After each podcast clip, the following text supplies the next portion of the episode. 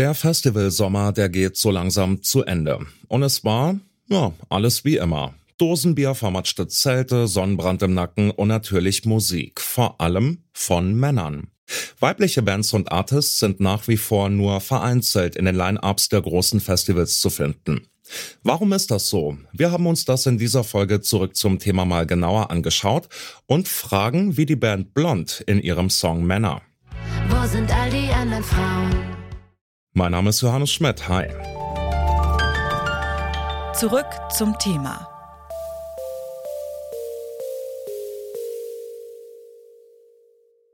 Es ist auf jeden Fall ein bisschen diverser geworden, aber gerade die Headliner ähm, und die großen Bühnen waren schon männerdominiert nach meinem Empfinden. Die Sängerin der Band Die Tränen, Gwendolyn, bringt den Festivalsommer auf den Punkt.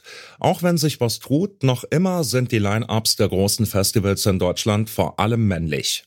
In einer Funkrecherche sind zehn große deutsche Festivals unter die Lupe genommen worden und es zeigt sich, zwei von drei Acts sind männlich.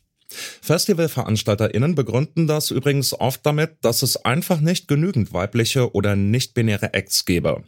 Ich habe die Musikerin Paula Carolina gefragt, was sie davon hält.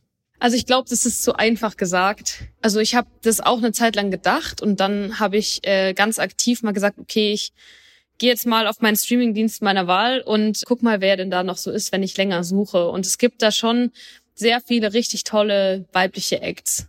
Und wir geben uns jetzt auch gerade sehr viel Mühe, dass wir vermehrt weibliche Acts mitnehmen bei uns auf Tour und sie halt als Support bei uns spielen lassen. Und dieses Klischee, dass man denkt, dass weibliche Acts nicht als Headlinerinnen die Bühne abreißen können, das ist einfach überhaupt nicht mehr zeitgemäß. Was allerdings schon ein Problem ist, und da habe ich mich auch ganz lange mit beschäftigt, weil ich wollte eine ganze Zeit meine Band weiblich besetzen.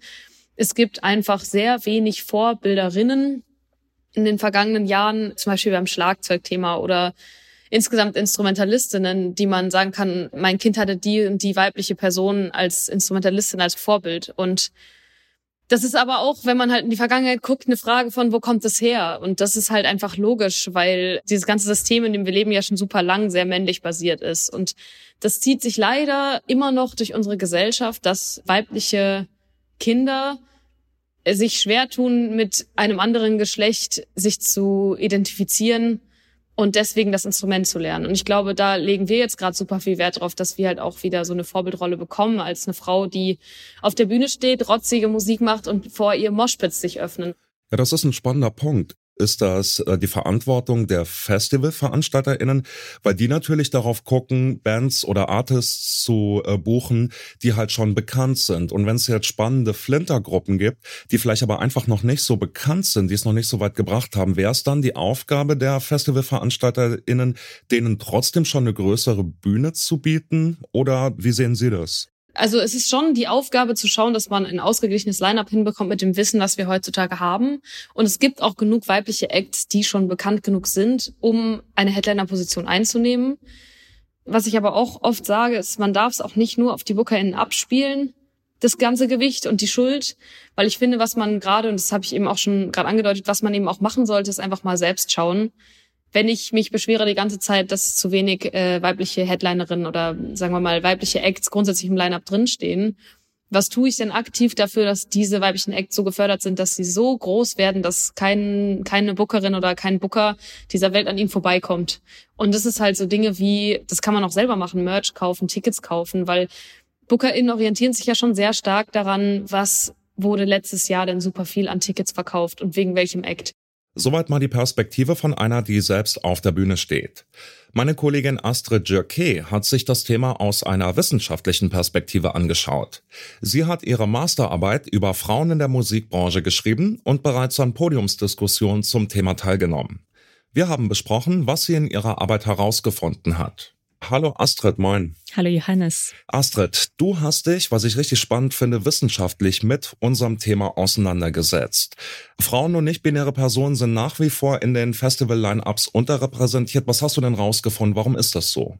Also einerseits ist die ganze Branche einfach stark männlich geprägt, egal ob Produzenten, Programmplaner oder Leiter von Konzertsälen.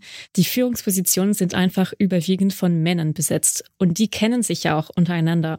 Also es hat sich sozusagen ein männliches Kumpelnetz gebildet und für Frauen oder nicht-binäre Personen ist es schwieriger, da reinzukommen. Und dann gibt es auch die Frage des Selbstvertrauens. Das heißt, dass Frauen oder nicht-binäre Personen es sich oft nicht zutrauen, sich in diesem Kumpelnetz durchzusetzen. Und das führt dann wieder dazu, dass es eben wenige weibliche oder nicht-binäre Vorbilder auf der Bühne gibt. Und damit dann halt so eine Art, ja, Teufelskreis. Du hast dich mit dem Thema wissenschaftlich befasst. Was wären denn in deinen Augen Ansätze, um zukünftige Festival-Line-Ups diverser zu machen? Was denkst du? Zunächst mal glaube ich, dass es wichtig ist, Zahlen zu erheben. Mittlerweile haben mehrere Studien die Unterrepräsentation der Frauen gezeigt, aber das fehlt noch für nicht-binäre Personen. Zum Zweiten gibt es die Möglichkeit, Quoten einzuführen. Das Jazzfest Berlin zum Beispiel hatte sich dazu verpflichtet, bis 2022 bei seinem Lineup 50 Prozent weibliche Acts zu erreichen. Aber da wird das Thema immer noch binär angegangen. Also nicht-binäre Personen würden hierbei noch nicht mitgedacht werden. Und was auch helfen kann, sind Datenbanken.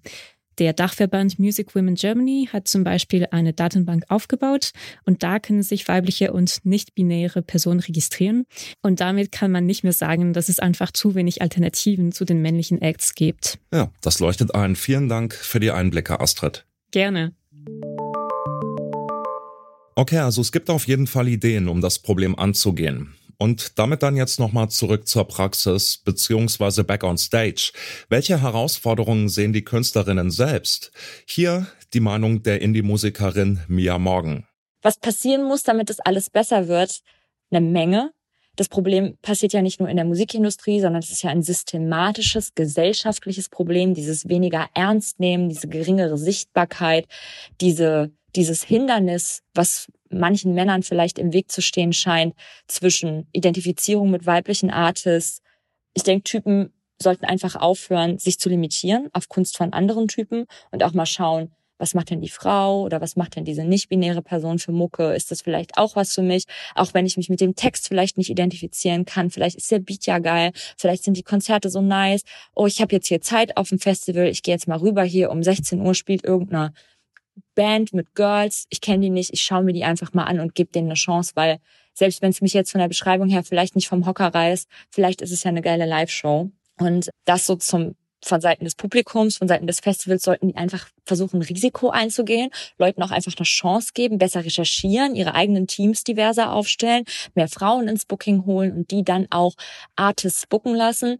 Und es kann aber auch was passieren von Seiten der konsumierenden JournalistInnen und von Seiten der ja, Musikkonsumentinnen, nämlich es ist ein bisschen kompliziert auszudrücken, aber Frau zu sein in der Musikindustrie ist in Zeiten wie diesen automatisch politisch. Aber wenn wir jede musikmachende Flinter-Person als feministische Ikone verkaufen, weil sie ihre Meinung sagt, so wie jeder Mann das tut, dann wird da wieder so ein politisches Marketing raus und es entsteht eine Sondersparte.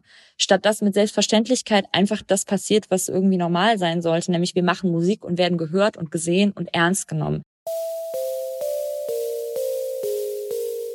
Kommen wir nochmal zur Ausgangsfrage der Band Blond zurück. Wo sind nun all die anderen Frauen? Wo sind die nicht-binären Personen? Die klare Antwort? Sie sind auf jeden Fall da, aber noch nicht unbedingt auf den großen Bühnen. Damit der Konzert- und Festivalsommer 2024 diverser wird, gilt es, Frauen und nicht-binäre Personen sichtbarer zu machen. Und dafür heißt es in den Worten der Band Agne Kid Joe und ihrem Song Sarah, Frau, auch in der Band. Werte Kollegen, bitte macht mal Platz und macht euch für die Zukunft lieber Folgeinteressanz. Die Bühnen dieser Welt sind für alle da und kein Macho-Biotop fürs männliche Exemplar. Damit sind wir raus für heute. Und hier noch das Line-Up für diese Folge zurück zum Thema. Die Redaktion hatten Astrid Jerke, Mareike Zank und Lars Fein. Produziert hat die Folge Florian Drexler, Hanna Kröger war Chefin vom Dienst und mein Name ist Johannes Schmidt. Ich sag ciao und bis die Tage. Zurück zum Thema vom Podcast Radio Detektor FM.